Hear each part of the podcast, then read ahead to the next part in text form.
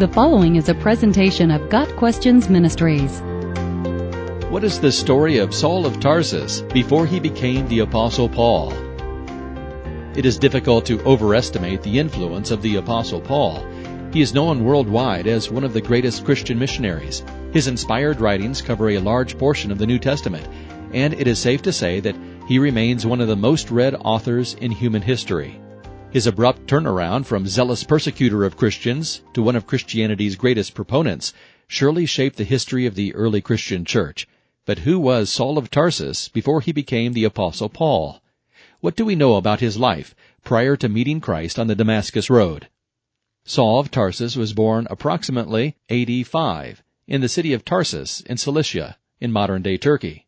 He was born to Jewish parents who possessed Roman citizenship, a coveted privilege that their son would also possess. In about AD 10, Saul's family moved to Jerusalem. Sometime between the years 15 and 20, Saul began his studies of the Hebrew Scriptures in the city of Jerusalem under Rabbi Gamaliel.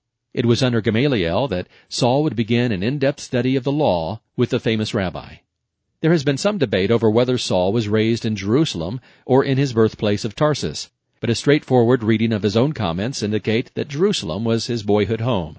We know that Paul's sister's son was in Jerusalem after Paul's conversion, which lends weight to the idea that Paul's entire family had moved to Jerusalem when he was young.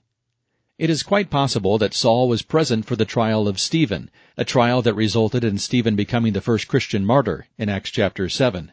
The historian Luke tells us that Stephen's executioners laid their garments at the feet of Saul, who was in full approval of the mob's murderous actions. Saul later ravaged the church, entering the homes of believers and committing them to prison. Saul's anti-Christian zeal motivated him not only to arrest and imprison male Christians, the ringleaders, but to lock up female believers as well. Paul's post-conversion correspondence to various churches reveals even more about his background. In his second letter to the church in Corinth, Paul describes himself as a Hebrew, an Israelite, and a descendant of Abraham. In his letter to the Philippian church, Paul says he was a Pharisee of the tribe of Benjamin.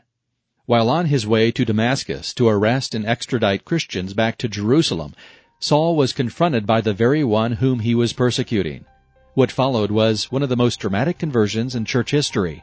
Saul of Tarsus became the Apostle Paul, an ardent missionary to an unbelieving world, and a fine example of faithful service in the face of fierce persecution. Saul's education, his background as a Pharisee, his Roman citizenship, and his unflagging zeal all contributed to his success as a missionary, once those credentials and traits had been subjugated to the Lordship of Christ. Got Questions Ministry seeks to glorify the Lord Jesus Christ by providing biblical answers to today's questions. Online at GotQuestions.org.